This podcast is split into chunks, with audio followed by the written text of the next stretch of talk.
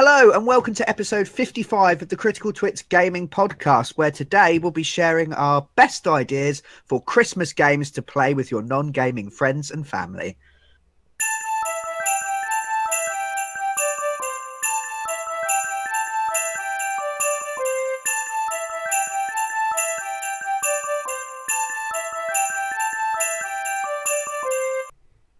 Hello and welcome back to the Critical Twits Gaming Podcast. I'm Brian Ennis.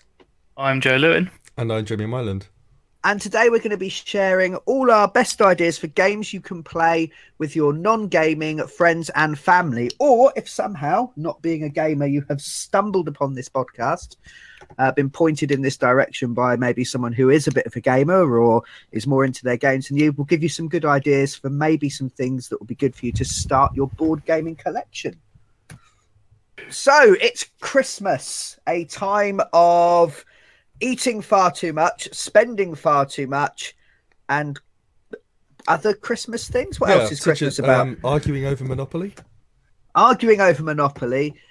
Yeah, spending time with people you maybe wouldn't normally spend time with, and Family, trying to yeah. find ways to pass the time together. Yes. Um, so that battered copy of Monopoly comes out of the uh, out of the cupboard, or that game of Scrabble with no ease because the dog ate them one year. Mm, or maybe Cluedo if you're feeling, you know, extra risque.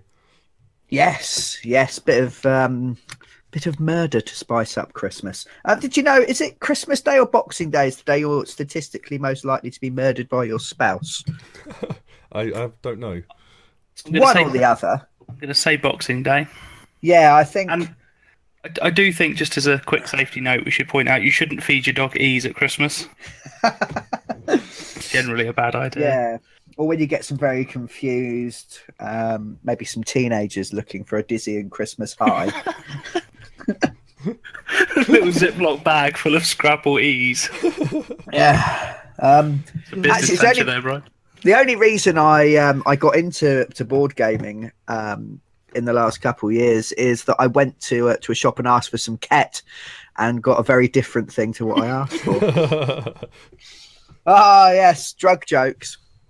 It's a good way to start. Um, yeah, It um, makes, makes it more family guys- friendly. Um, yeah, a lot of the games that are the games that are played a lot at Christmas that sort of come out and, and are played are um, are not the best games. I feel games like Monopoly, Cluedo, Scrabble. What else? What else am I? Well, actually, while we were looking at this, I stumbled, um, like doing a bit of research and looked for sort of best board games for families. Okay, uh, on Google and noticed that like you've got Amazon, you've got parents.com, the Telegraph, good to know.co.uk. Now looking uh, loads and loads of websites. Looking through all of them, it's all your typical like Hasbro shit. hmm It, it, I had to really struggle to find anything that I would consider a good board game. Have you got some I'm just look- examples? yeah, I'm looking through my list, just making sure there's no Hasbro shit on there. I don't get me wrong. There's there's a couple of okay ones out there, but generally, it's all things like Cluedo, Monopoly. Weirdly enough, I've just clicked on Tech Advisor, and the first thing to pop up is Space Hulk. Um, Oh, Game of Life.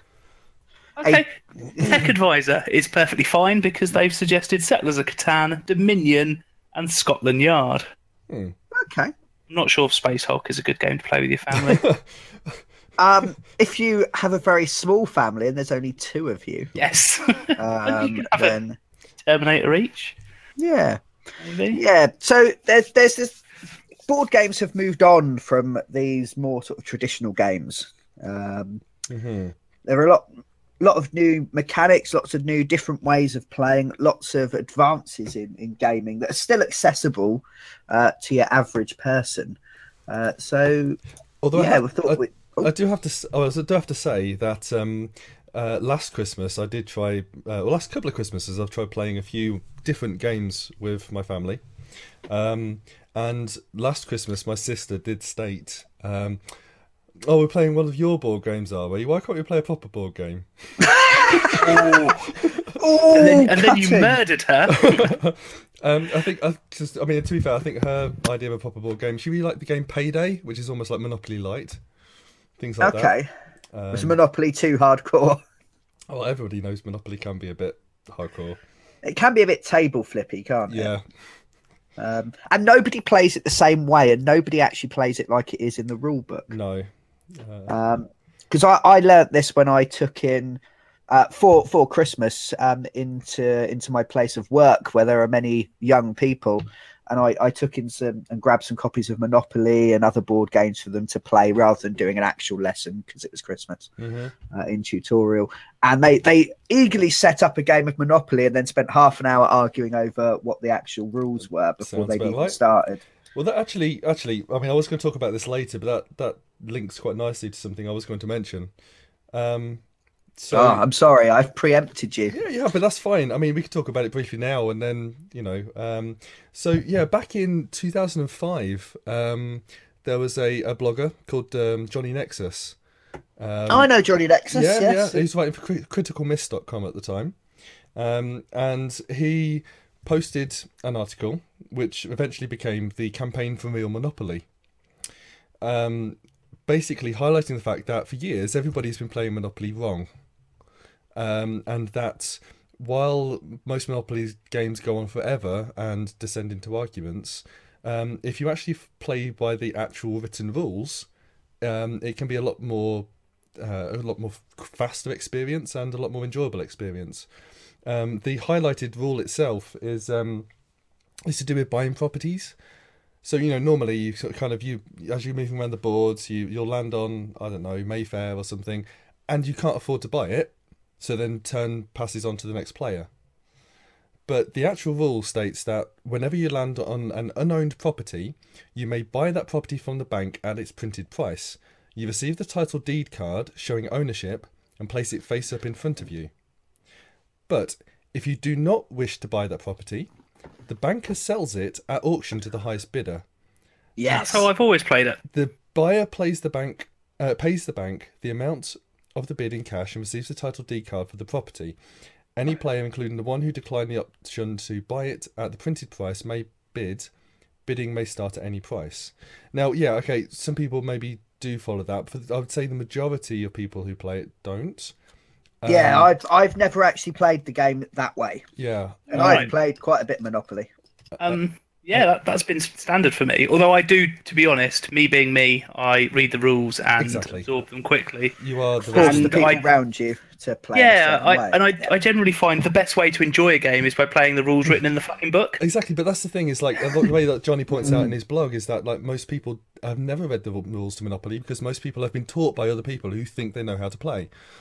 Um, I can see why that rule has been taken out mm, uh, because it's it's it makes it a very different it game. does it, well, Everything thing- gets bought very very quickly. Yep, Um, it but it- amplifies the snowball effect of Monopoly because someone can, if they've got more money, they can just outbid everyone. But then that's kind of the point. and um, But that is the point. Yes, It it is called Monopoly, not happy, nice socialism time. So exactly, and it obviously it also really increases the player interaction, so yes, it can actually make it a lot better game. Um, Yeah. So I was going to say uh, we're getting together over Christmas to play a bunch of games. So I think our challenge should be we should play Monopoly once using the proper rules and then report back on what we think. yeah, Joe will win because obviously he's practiced. yeah, also, the, that- the fool that's been reading the rules all these years. Also, that that bullshit rule of um, when you land on free parking, you get the money that was paid for fines. The taxes. Or ta- That's yeah, not in there. That's no, no, that's that's not a rule. That extends the game ridiculously. Yes. So, yeah, that's another made-up rule.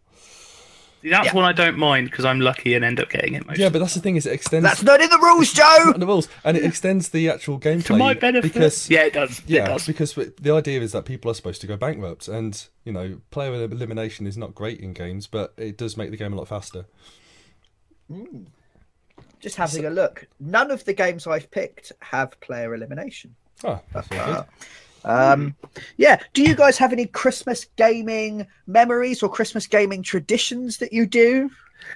Um, have experienced? Because that's how memories work. Wasn't a good We- we generally try and play a game over Christmas at some point.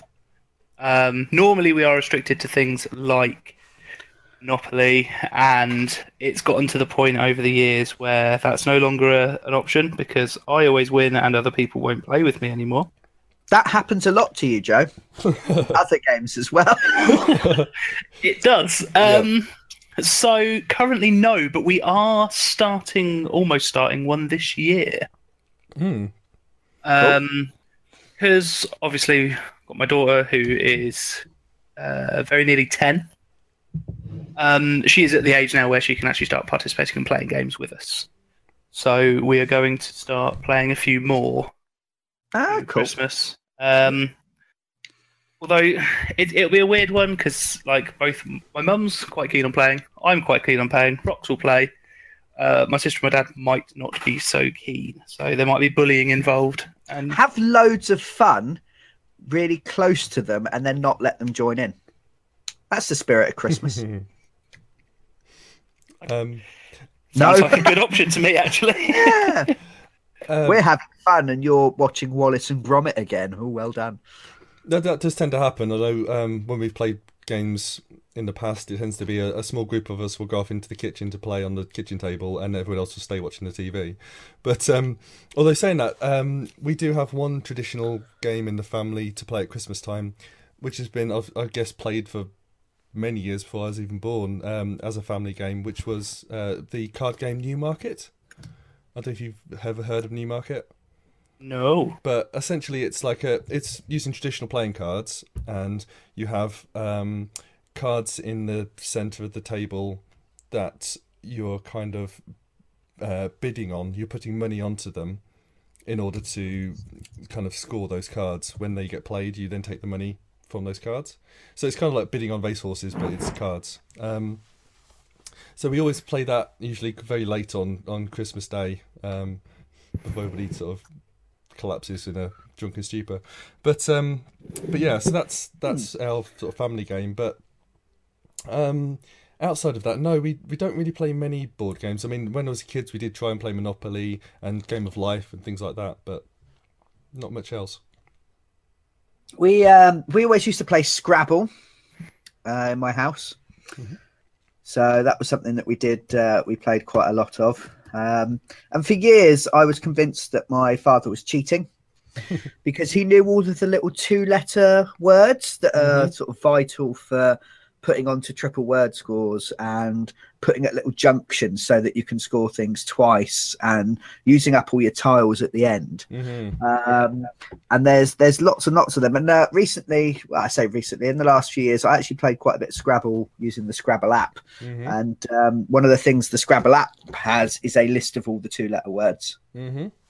because they are so important. But he always won because he'd always put down chi, which is QI, Yes. and put it in some awkward ass place and get a million points. Yeah. Absolutely. I still Yeah. I still actually play a lot of Words with Friends, and and Chi is is a very good uh, play. But um, saying that, one thing on the official Scrabble app, um, never allowed you to play the word Zen, which I always thought was interesting. Um, whereas- Really? Well, yeah. Whereas Words of Friends does let you play. Did it Zen. did it make you angry? it did. yeah, it's quite ironic.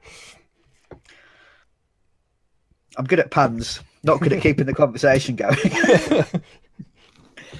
Just an ambush dead end. Um, yeah, I do hear. Um, I my parents used to tell me a story um, of when they were when they were quite uh, a young couple of playing cards on Christmas Day for chocolate coins.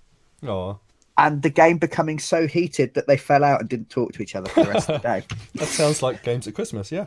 Yes, Yes. Because, because one of them stole all the chocolate coins, and the other one had no chocolate. Oh. So um, there's no gambling involved in any. I wish you could twist some of the games I've got though. Hmm. I, th- I think when we play Monopoly, we should invest in a few quid's worth of chocolate coins and play for sweets. Yes, That that awesome. will that will also liven things up. Yeah. Uh, the other, I, I heard a very strange Christmas uh, tradition from a colleague of mine. who um, a, a couple who play Escape from Colditz every year on Oh, Christmas. right.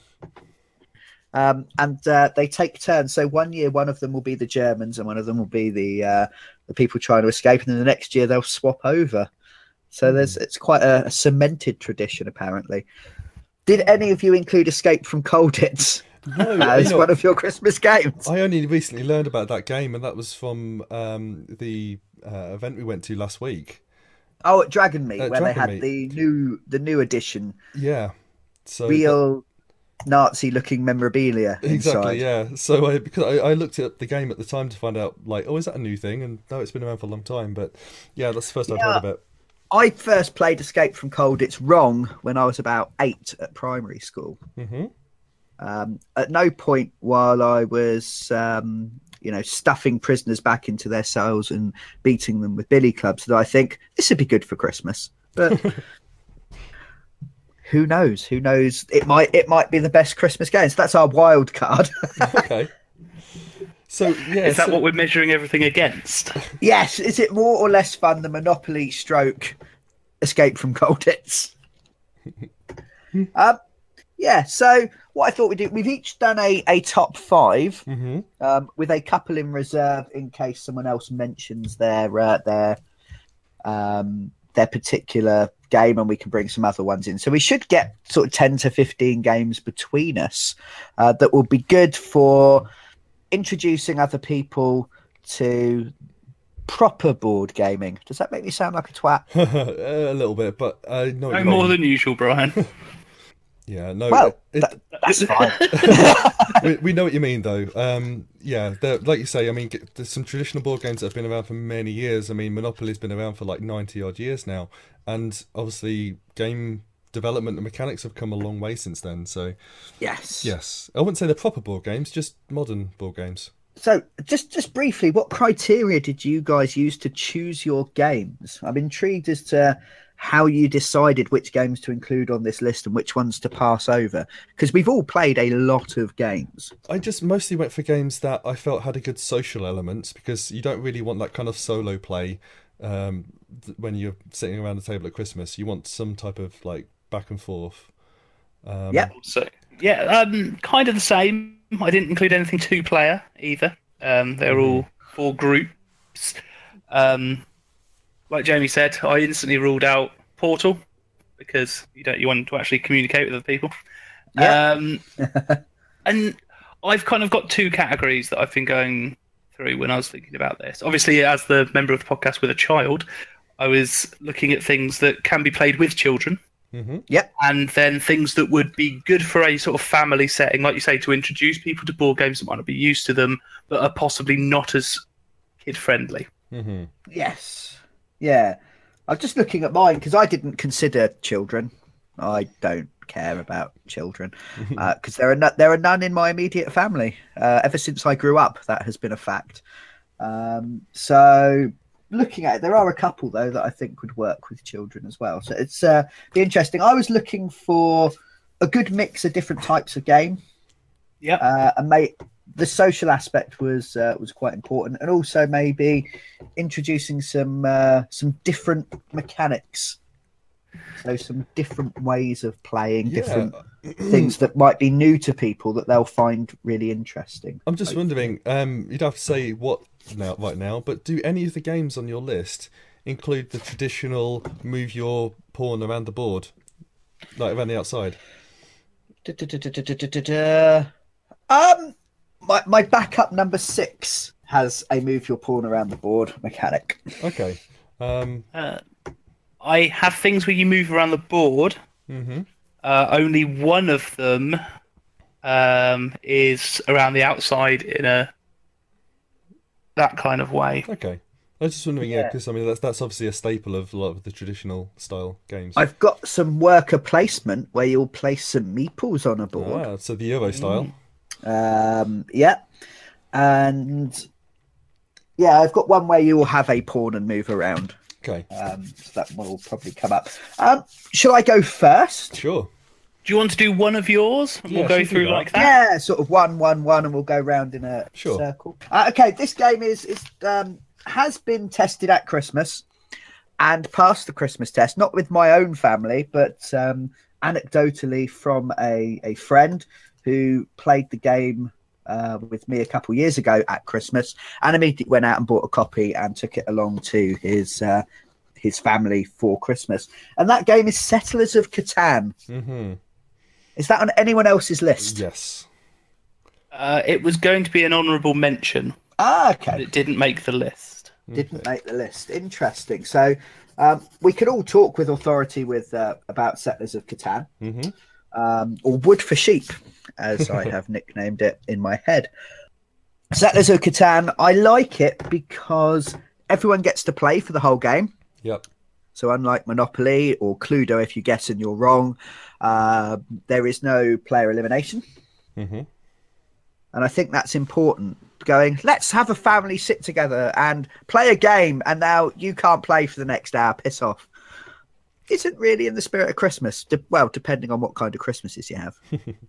it's very sociable. You will be trading with people Yeah. uh, throughout the game. So there'll be lots and lots of talking. And I think the core mechanics of Settlers are fairly simple and easy to grasp.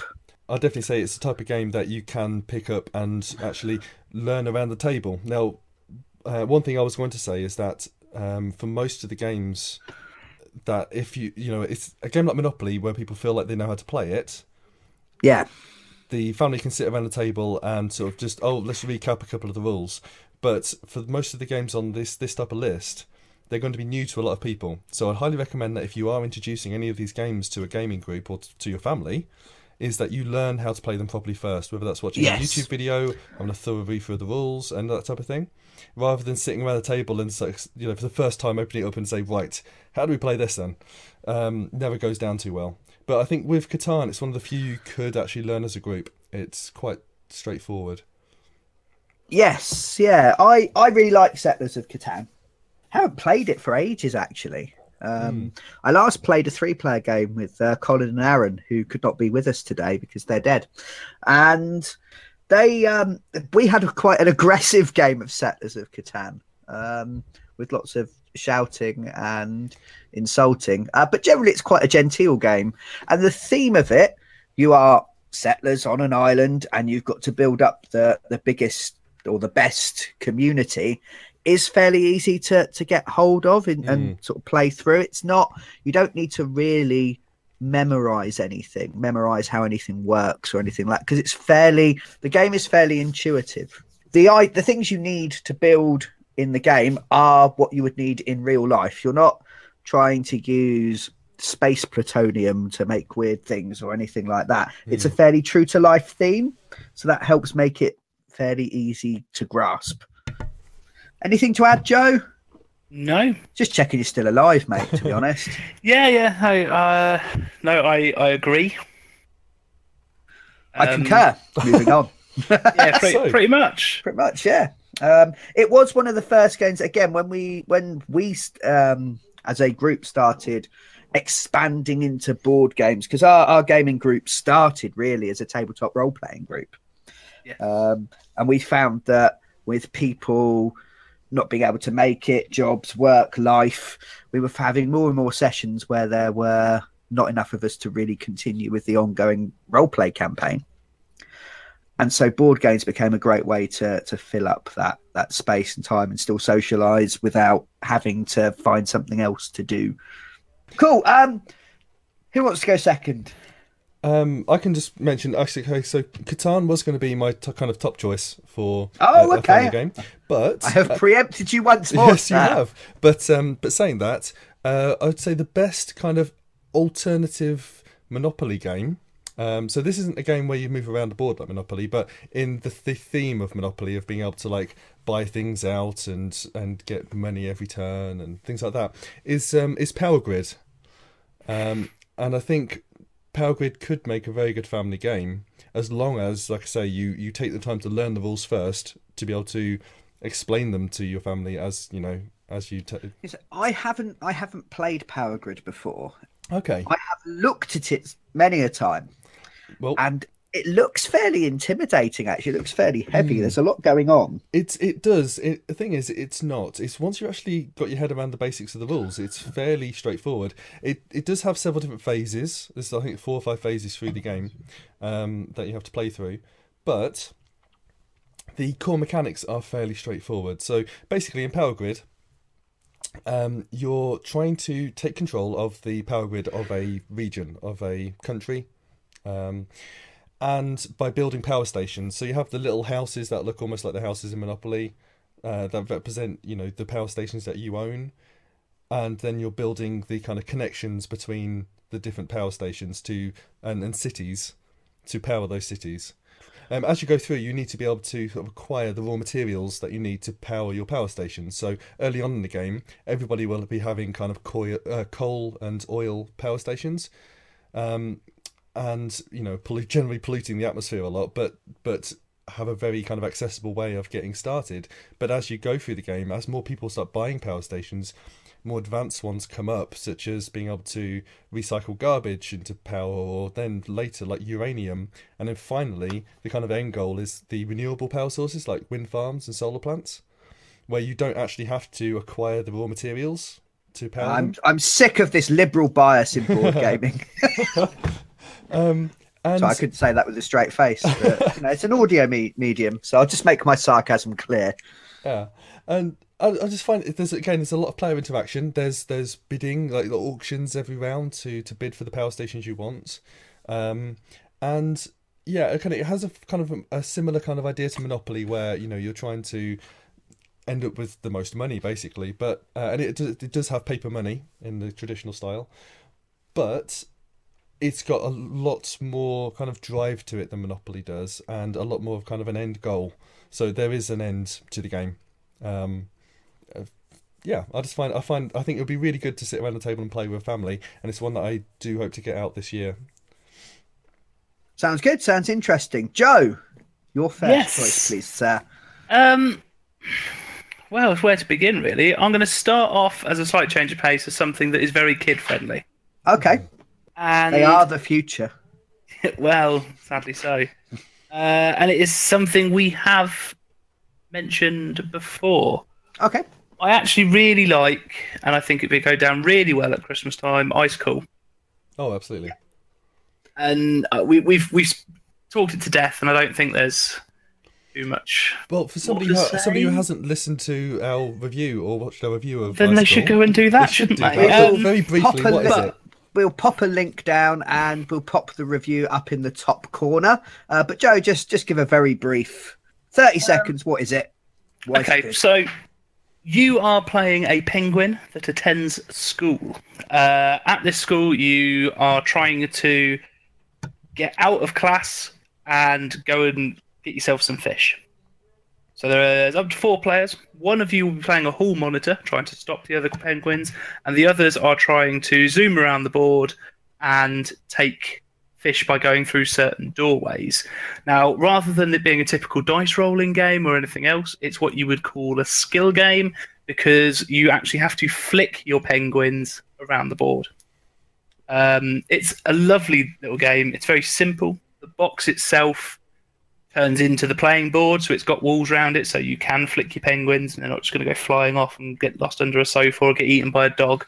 Um, and generally, it's it's a lot of fun. It's easy for kids to learn, and it, it's just it is it is entertaining in its simplicity. Awesome. Yes, it has that a tactility to it. Is that a, is that a word? It's very tactile. a tact yeah, it is very tactile um and it's i we've we played this game quite a bit and your daughter has joined in when we've been playing She and has. really seemed to be enjoying herself Yeah, i mean i i i'm quite bad at reading people but i assumed that she was having fun she was laughing and smiling that's what happens right yeah. Um, actually, earlier I said we're going to. When I said to her, "Oh no, I'm going to be doing this for a little bit and talking to you guys um, about games to play at Christmas," she went, "Oh, can we play that one again?" excellent Awesome. So there we go so a recommendation from an actual child Yes. Awesome. Right. I suppose uh, back to to, me then.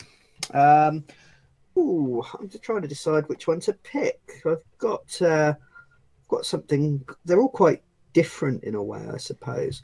Um, if you're looking for something that's going to take sort of an hour to an hour and a half, excuse me, and you want to avoid too much conflict, uh, I think a good game to try, especially if you're trying to, maybe you've played some of the simpler games on this list and you're trying to push your family in towards something a little bit uh, deeper than uh, maybe some of the games that we talk about. I think that Lords of Waterdeep would make a very good game hmm to play with friends and family at Christmas. Has anyone else included that on their list? Yes, I have. No. I think No, have- me and Jamie have the just got the same top five without realising. Um, Gone away and found the five games. Yeah. Uh, although I didn't include Power Grid, so that doesn't. Um, yeah, it's um, it's a worker placement game. It is themed around sort of Dungeons and Dragons and collecting rogues, wizards, clerics, etc., sending them off to complete quests. But the base mechanics of it are actually again fairly quick to grasp mhm. you collect the different people you send them off you've got different places and locations to um, to send your uh, your agents and it has a little bit of a hidden role which is always good a little bit of uh, little bit of spice. And there is a little bit of player interaction. You can play cards to affect each other or you can go i can see jamie wants the rogues i'm going to go there and stop him. Don't know why i'm picking on you today jamie. That's fine. uh, but it's fairly quick, it's fairly light, and we have played this game with a few people that we uh, that wouldn't consider themselves sort of hardcore gamers, and they have had a great time Yeah. uh, playing it with us. Um, I, I would say yeah, def- definitely the biggest hurdle to the game um, is is the theme because a Mm. lot of people see Dungeons and Dragons on the box and are like nope. While the theme is quite um, in uh, what's the word uh, unapproachable for some people, um, I think the mechanics are something that anybody can just pick up and play. Yes, yeah. Uh, the idea of placing someone down, they get a thing, and it come and you get the thing, and then you can spend it on stuff is fairly straightforward. That is pretty much the basis of the game, isn't it? Mm, definitely. There's not a lot else going on. And Uh, again, again for Christmas, again you don't want a game that's going to take all night, and it does have a very definitive end as you have your standard. Is it five or six rounds? Yes, I think this might be a good time just to, to crack out a cheeky anecdote. Uh, a couple of years ago, our gaming group assembled uh, alongside some partners uh, of said people within the gaming group to play some games uh, at New Year's Eve. And we decided to try to play Spartacus Blood and Sand. Hmm. Now, as a as a, I'm going to interject with a thing. We did decide that it was a show people had watched. Yes. That might be a good link. yeah, um, definitely. A link If not, something that- gladiatorial combat with our group of friends and or partners was something people could go, yeah, that could be quite fun. Yeah, if you're not seen Spartacus, you're still seeing Gladiator. Yeah, or you at least know what what the theme is. Yes, yeah. Um, I mean, we did the on poor Romans people stabbing each other. in primary school we just did romans romans romans it felt So it like from a theme point of view, it didn't have that. Oh, it's got Dungeons and Dragons on it, so people won't play. Yeah. and we'd all played it and had a had a lot of fun with it. yes And then and then about seven hours later yeah, uh, the game was over and several of the partners had had naps had wandered off had done other things and we never played a game like that again with those people um, we've never played. Spartacus since. no no we haven't do you even know where it is joe It's on my shelf upstairs. Oh, is it? It actually made it. It seemed to just kind of be passed around, like some kind of think it's upstairs.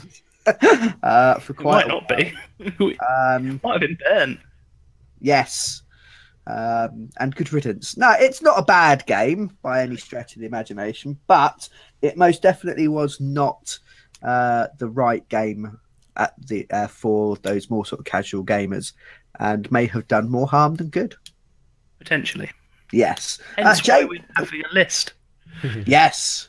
So, Jamie, your your second choice. Okay, so my, well, my next choice um, is something that, again, if you're um, if you don't want the conflict of you know and the arguments that can come around with a competitive game, um, it's a cooperative game, and it's one that's been very, very, very popular in the board gaming scene in the last few years. So you probably won't be surprised to hear of it. But I did actually test it last Christmas with my family.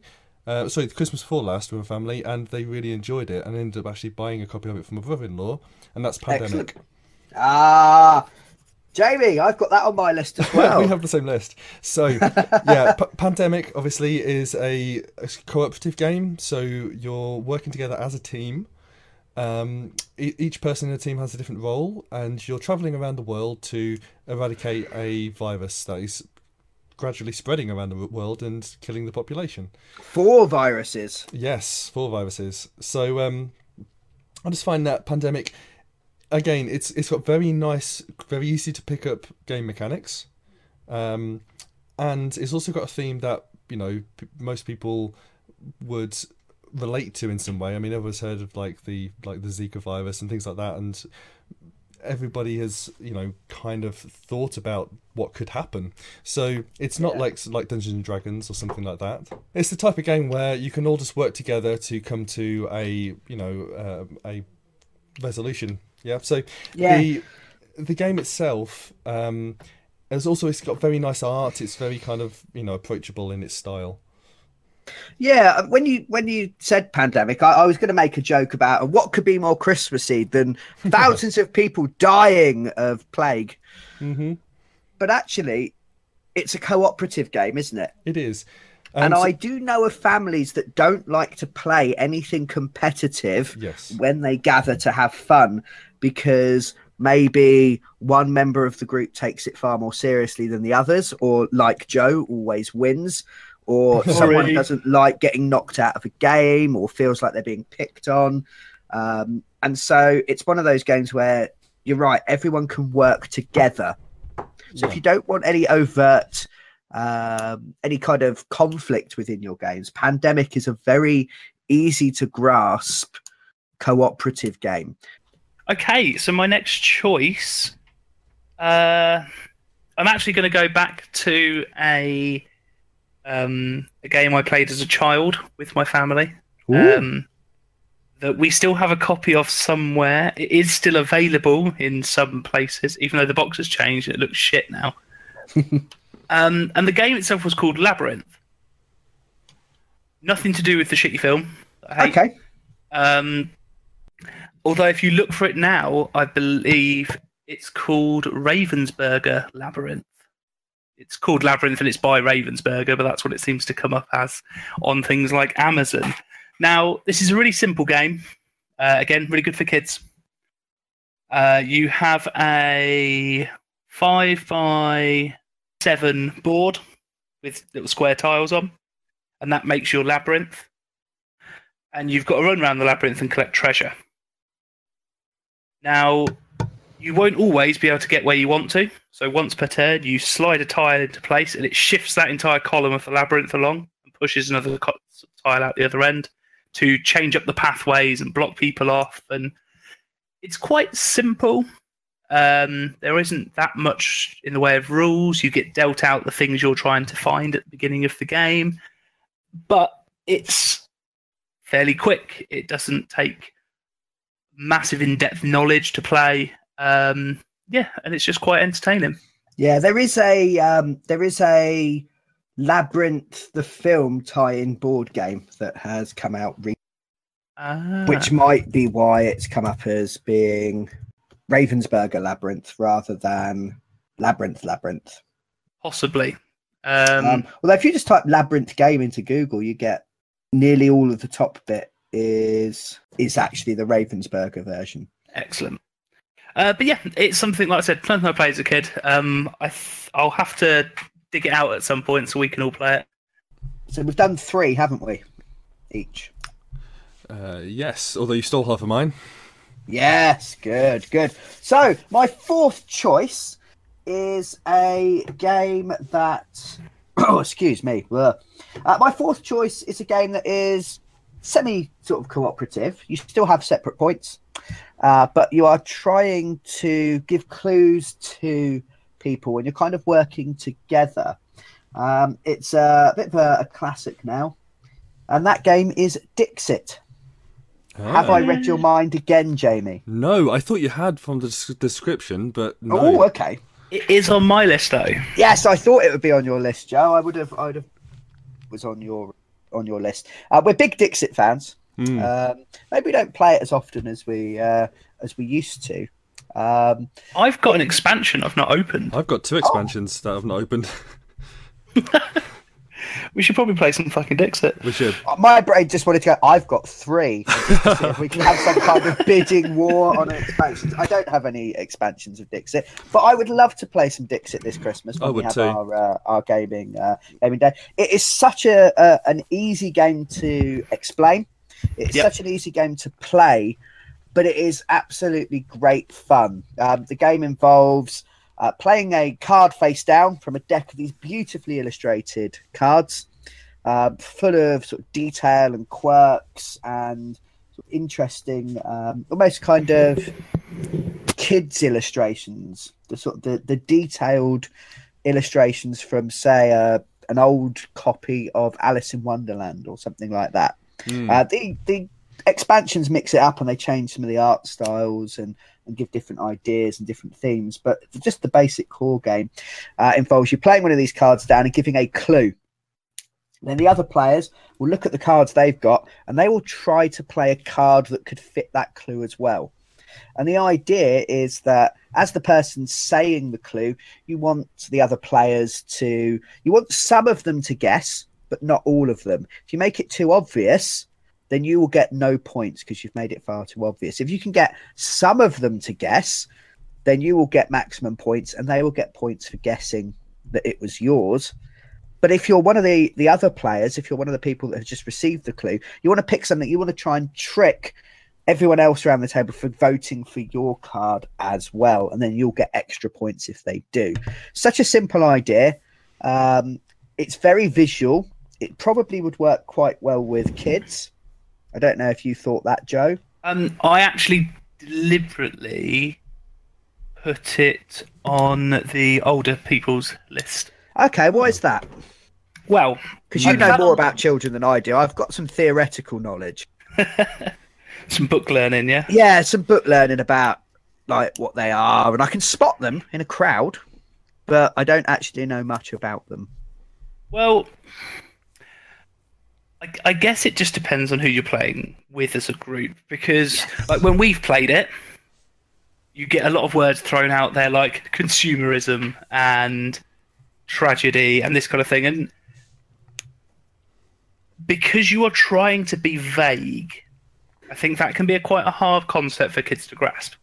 Yeah, mm. Because they might just go dragon, yeah. and if no one else has got a card with a dragon on it, or do you, Everyone will guess. Yeah, Yeah. because you're because it's much more about concepts than it is about the image itself. It is. So you want to be able to try and make a, you say a concept that can fit your image because you know there might be other things that can fit that concept as well. And I think that idea will be sh- a lot of children might struggle with. Yeah, and also obviously you think about the experience of, of kids compared to adults and, and them playing together.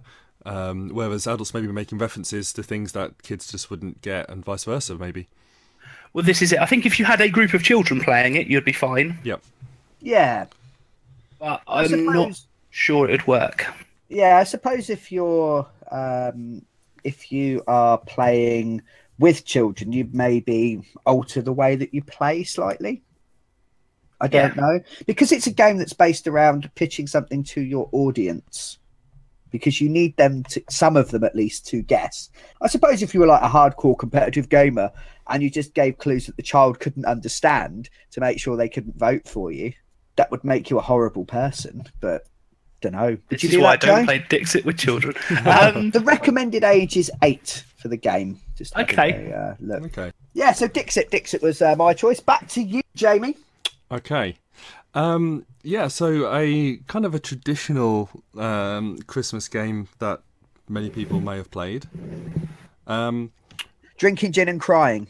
yeah, that that usually is the end result, but the um, is charades or charades, depending where you're coming from. Yes. Um, and uh, one game that we all played this year that I think would make an excellent Christmas game um, takes the charades concept and turns it into a board game, and that's Concept.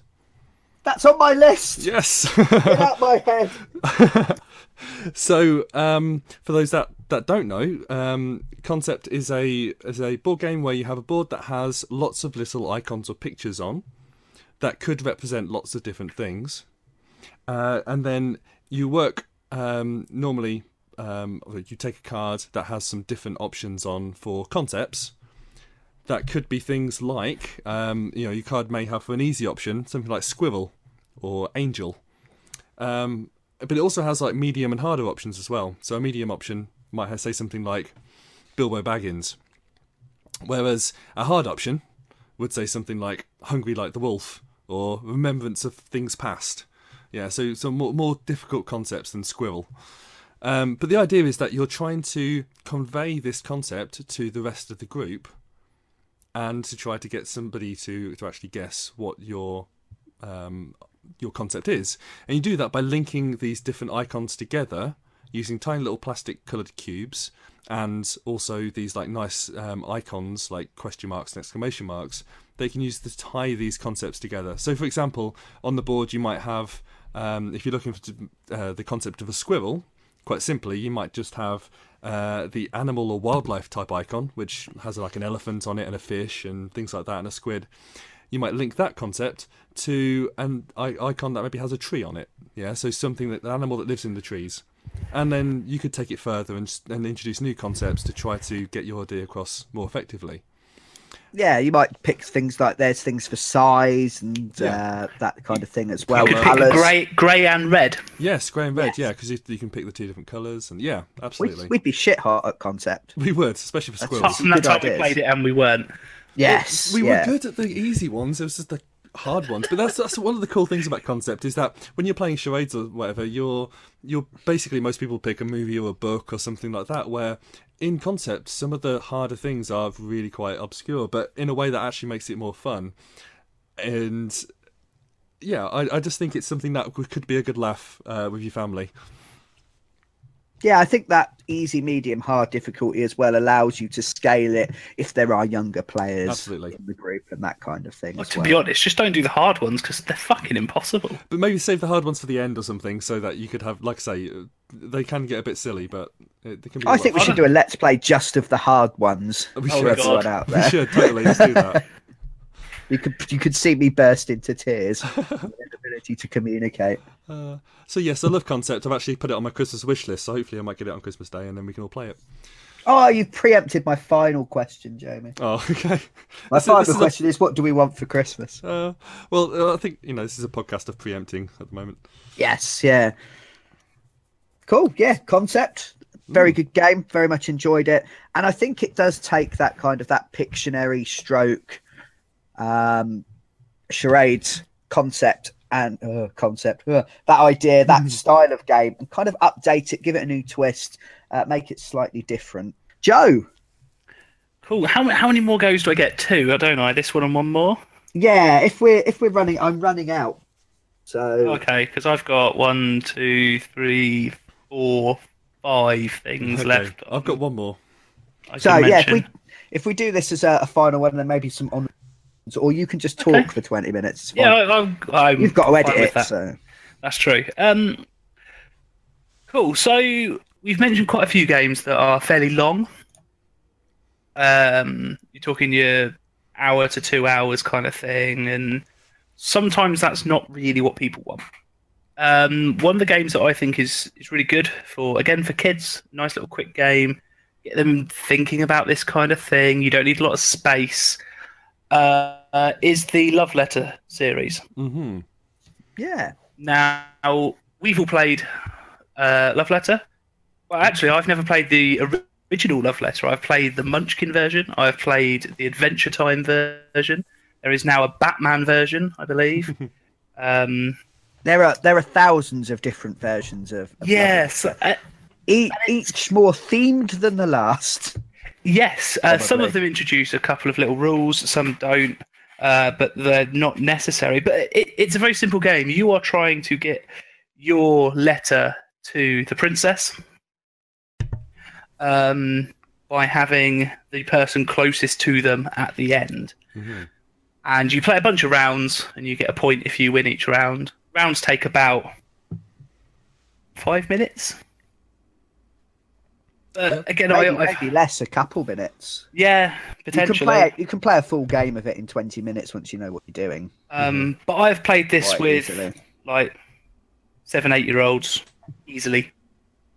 Um, and they've picked it up within a round or two. So actually, I think again, really, really good as an introduction for kids because you can get all these nice themes like Adventure Time, etc. It works nicely because you can find something they're interested in to get their interest. Hmm. Yeah, I just uh, just to get just doing a little bit of, of Google fu.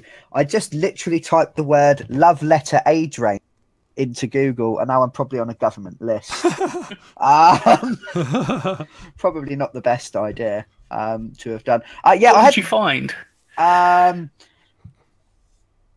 let me just go go back because I found the right thing. I found a Wikipedia definition of a love letter.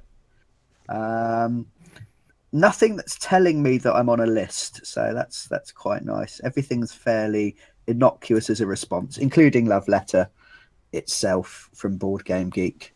Uh, Ten plus, they recommend. Okay. Um, yeah, I, I would quite happily introduce it to someone of that age. Uh, it's fairly easy to to teach, and you can be up and playing very very quickly, Hmm. and it is it is good fun. It is. Yes, there's not really much more to add to that. We've got, No. Good a recommendation. nice explanation. Yeah, good. Uh, well done. Now we did say five. I do have two left, but one of them I'm not I'm not certain about. I wanted to mention it and see what we thought. So I'll go for my final game that is definitely one I would introduce to people at Christmas. And it's a it's a fairly recent game. It's one of these ones you can tell when a game has that crossover appeal because they start to make the different versions of the game. A lot of the games we've mentioned, you can get different versions of. They've got not just expansions, but um, different ways of playing, slightly different mechanics, different theming, etc. And the game I'm thinking of here is Codenames. hmm Was that on anyone else's list? No. Nope. No, really? Okay. Uh, Codenames, very, very quickly, is like Minesweeper with words. You'll have Yes, it is. it, you'll have five by five grid of words, uh, at pretty much random. There are lots and lots of different things from sort of hot dog to a unicorn, with all sorts of different things uh, in between. Uh, two players will have a little grid in front of them. One will be blue team, one will be red team, and they will have some of those words they'll be trying to guide the other players to. Some of those words they will be trying to avoid, and if you pick the the completely the wrong word, one of them will will be an instant loss. So we'll try to give clues, and the game is basically about trying to make links between the words that are that you have that are the ones you want your team to guess while trying to avoid accidentally leading them to the other teams or to the uh, to the assassin card. Uh, so you might say, for instance, um, potatoes three, trying to indicate to your team that three of the cards in front of them are linked to the idea of potatoes in some way. Uh, it's fairly simple, fairly easy to to do. You will give clues and immediately have someone pick something completely wrong because you didn't realize. You will immediately be baffling the people opposite you and they'll be going, What on earth is this madman talking about? That none of these clues relate to potatoes. They're obviously high on something. Um, so you can have quite a good laugh with it. They've just released a picture version of the game where you have pictures instead of words, and they've released an adult version of the game with air quotes naughty words um, as well. Which I've pl- I've played that version. I don't think it changed the game that much. Maybe we just gave naughty clues. I don't know. Uh, but Codenames is a, a big favourite of ours.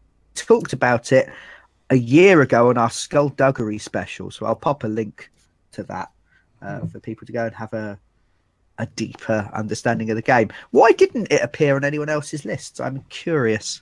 Um, personally, because I haven't yet actually played it, but I, I do. Oh, Jamie! I know, Oh, sad but, for you. um, We'll I- play it on our board game day. We'll add it to the list. Yes, um, it's a game that I am aware of and have seen a few people play it like online, but I've not actually had a go myself. So, yeah, can't actually Joe? recommend it until. then. Um, I suppose it depends on the size you because Codenames you need at least Four people four.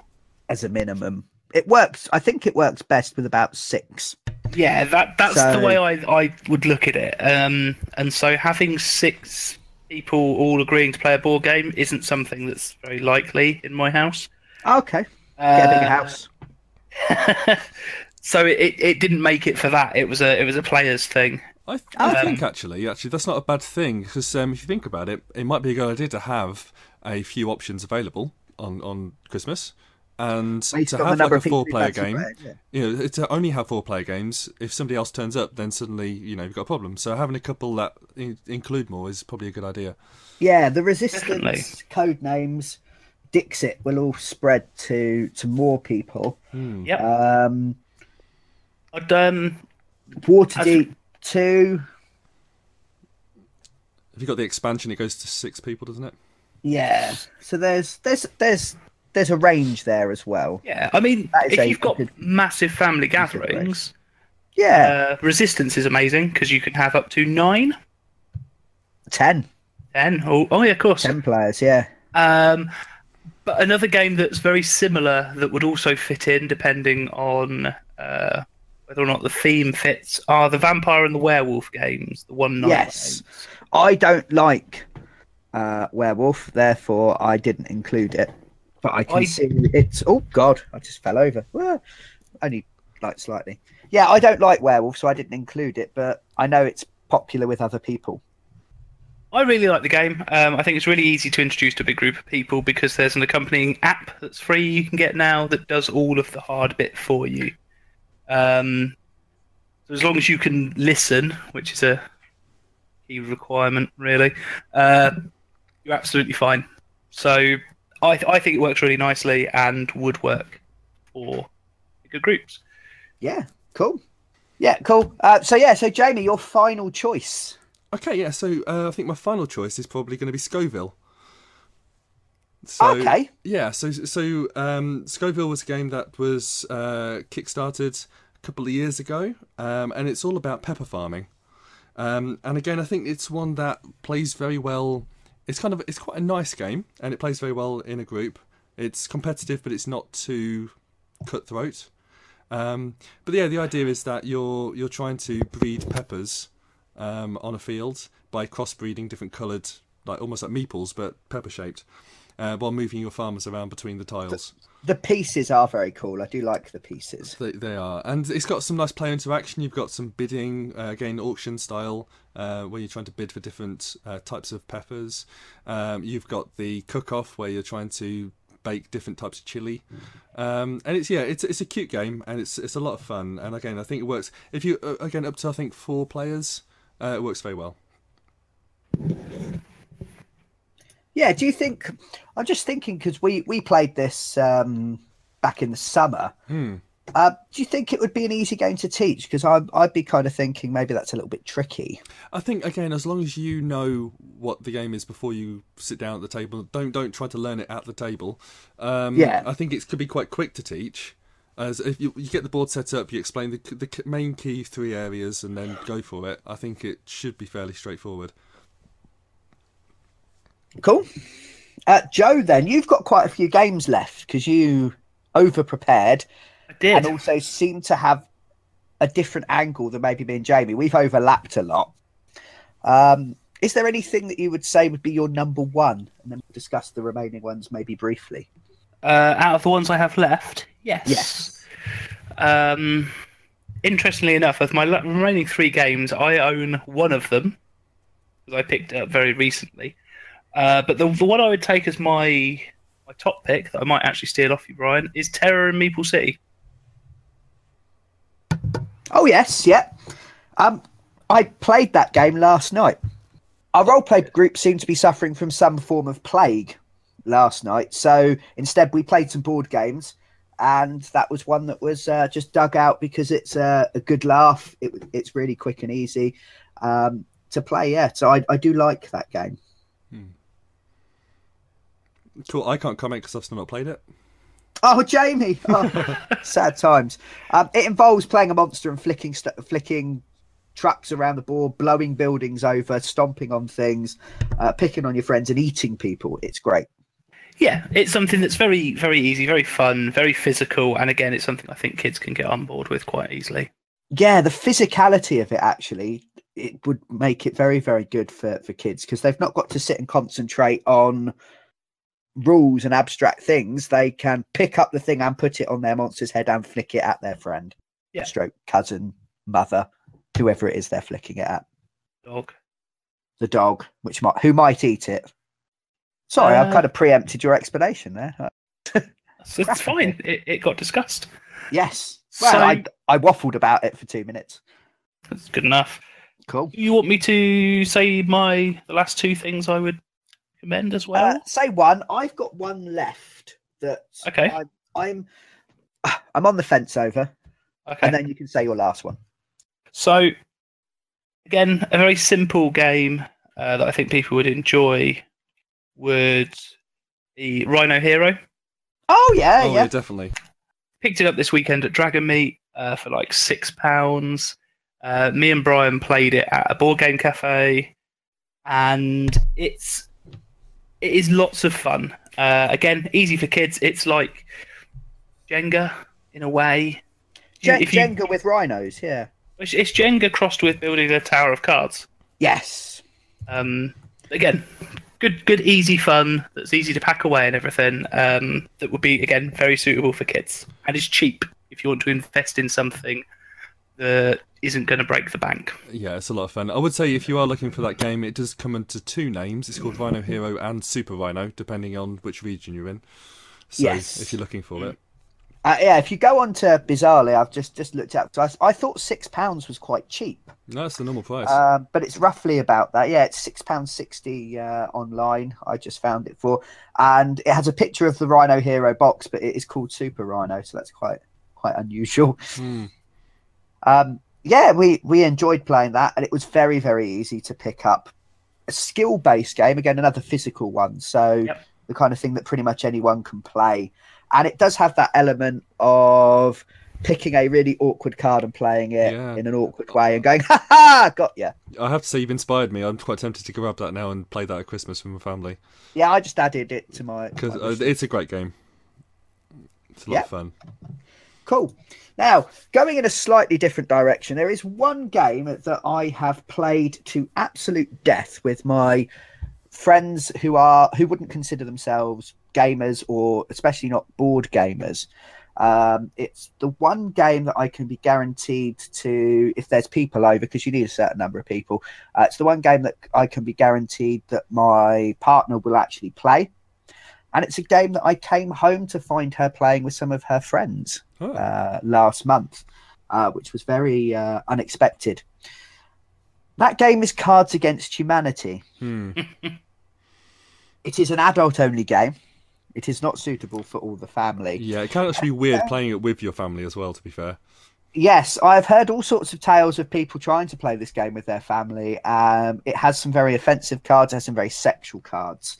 Um, it is actually the, the base idea of using cards that you draw from a, a very big pile to fill in the blanks in phrases. So it might say, um, blank, kid tested, mum approved and then you've got to try and pick a card that you think will make the person who's running that round laugh. That's the that's the idea. Whoever makes them laugh the most, or they think maybe had the most interesting, or whatever, you know, they can judge it on their own criteria.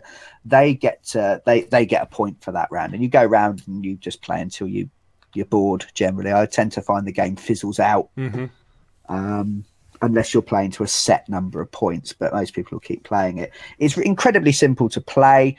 Um, it's actually based on a game called Apples to Apples, hmm which might be a better thing to actually play, especially at Christmas. I have to admit that I'm I'm slightly bored of Cards Against Humanity now, because a lot of the cards will work on shock value, and once you've seen them a couple times, it's not shocking anymore. Um, I'm also slightly aware that there are some of the cards people may find offensive. Hmm. think as a very good uh, judge of whether or not you and your family would get on with this game. if you find Frankie Boyle particularly entertaining and everyone in your family laughs at him all the time, go and buy it. It'll probably Yeah, go Fra- down well. Yeah, Frankie Boyle, um, Jimmy Carr, Jim Yeah. Jeffries, that kind of style of comedian uh, will will be fine. But I know a lot of people have issues with it Hmm. as being very unpolitically correct, very offensive if you uh, choose to play it in that way. And the cards point you towards playing it that way without Yeah, a yeah. shadow of a doubt. It does. Although, if, if if you do have a very strong moral centre, um, just uh, keep in mind that the actual team behind Cards Against Humanity do a lot of good for charity. Um, I know they're actively involved with Worldbuilders, which is Pat Rothfuss's charity, and things like that. So, uh, yeah, They do, but that may not be enough to excuse them from being No. terrible humans. um, so yeah, so that, that was out there. That was one that I, I, you know, what's the game that everyone will play, and that is the game that everyone will play. Once. yes, yeah. So just something to consider. Joe, your final choice then. Yes, uh, my final choice is a game that Jamie introduced us to. Um, that I Is that the think one is where you take all your clothes off and hide in the shower. no, that was James. Um, Ah. but and that is is Netrunner. No, it's not Netrunner. yes, you want to get your uh, you want to get your mum stim hacking on Christmas Day. uh, no, my my final choice or my final suggestion would be uh, Takenoko. yeah, definitely. Um, again, nice kid friendly theme. Uh, it's easy to play. It's got nice pieces involved. Oh, it's It's lovely not- little figures. Yeah, it's not particularly complicated, um, but there's enough depth to keep everybody interested. Mhm. Um, yeah, uh, Jamie, do you want to go through what it is? Oh, blimey! You know Okay. far better, far better Yeah. than I do. So Takenoko, um, it's basically you're um, developing a garden um, for a panda. So you're, I think, I believe it's based on an actual historical event. There was a, It's a it's It's a a panda gift, appeasement simulator. That's the best thing ever. Hang on one second. So, um, yeah, so basically, the idea is that you're trying to develop a garden for a panda um, to be able to keep this panda sort of fed. And um, this based on actual kind of semi historical um, actions where um, the, in the Japanese imperial court, the Chinese emperor offered a giant panda as a symbol of peace to the Japanese emperor. So then the Japanese emperor had to keep this panda um, happy um, and have a bamboo garden. So the idea is that in the game, you are building this garden and moving around a gardener to help grow bamboo, and then you're also moving around a panda to try to eat the bamboo. Uh, and there's, like I say, very cute little sort of pieces that you're moving around the board. The the tiles themselves are very much like Catan tiles. They're the sort of hex style, um, oversized um, tiles. Um, each one a different colour, so you've got like pink, yellow, and green. Um, and each one grows a different type of bamboo. And you have sort of goals. Uh, you have these little cards that have um, either panda, gardener, or uh, land sort of uh, tiles that suggest the type of tiles that you should be either placing and building. So making a pattern with a certain types of tiles, or which types of bamboo, um, which types of bamboo you want the panda to eat. So maybe like three stacks of uh, pink bamboo. Uh, so you're trying to secretly move your, your pieces around the board to s- complete your goals before the other players. Um, and yeah, I just think it's a lot. It's a lot of fun, and it's um, again quite simple mechanics. Excellent. So, um, if we were to pick one of the games that we um, that we recommended to be the one we, we say go out and get this one if you can only get one, which one would it be? Jamie, which one do you think Uh, would you go for Probably Catan. first? Catan? Yeah. Yeah, I that's a good choice. Um, Joe? Um, oh, it's quite a difficult thing. I'm going to avoid all the, the games I put towards adults. Um, Okay. I think you guys have got that covered. Yes. If you yeah. were going to go and pick one, I'm I'm going to cheat and say two.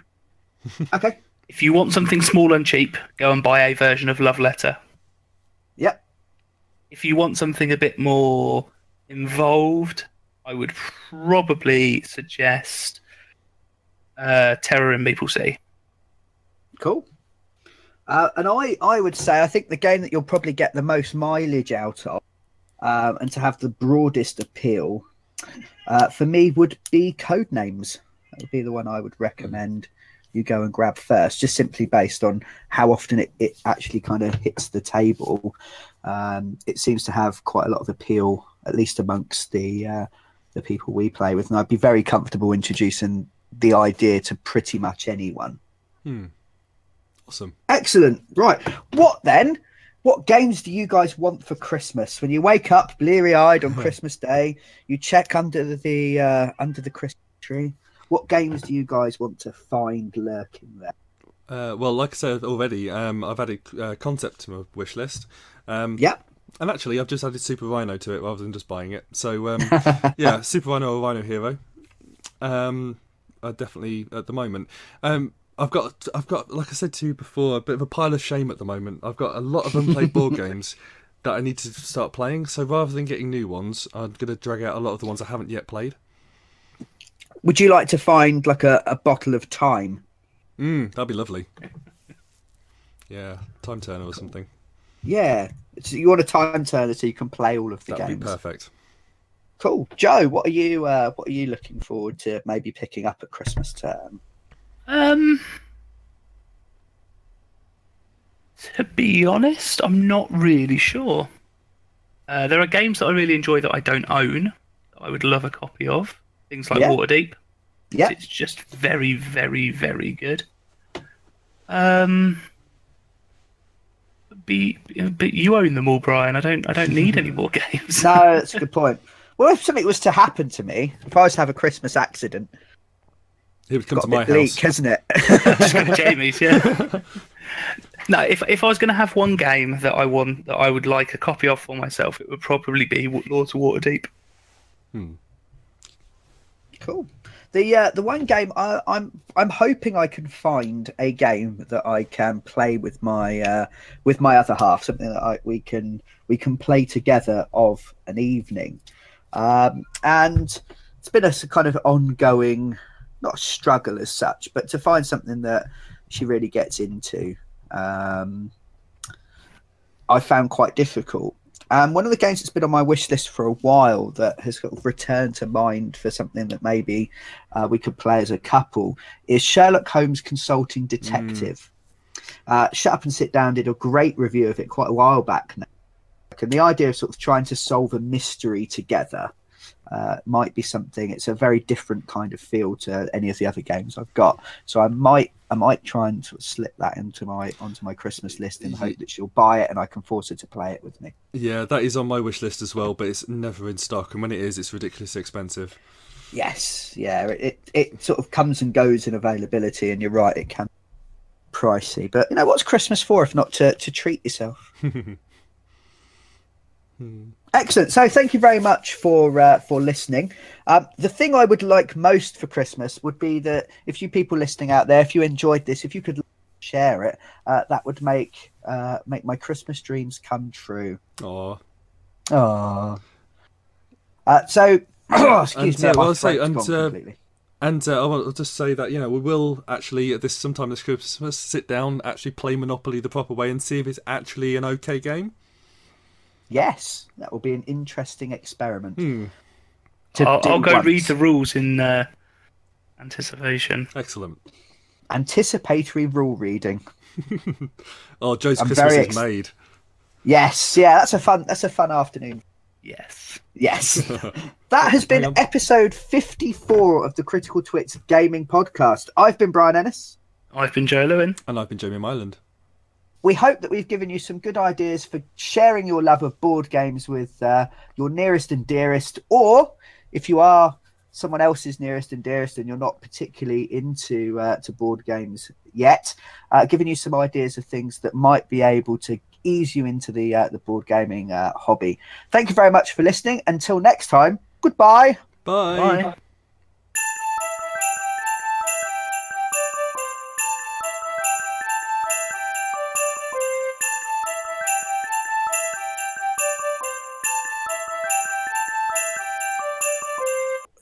Father Christmas is real, Joe. Yes, Brian.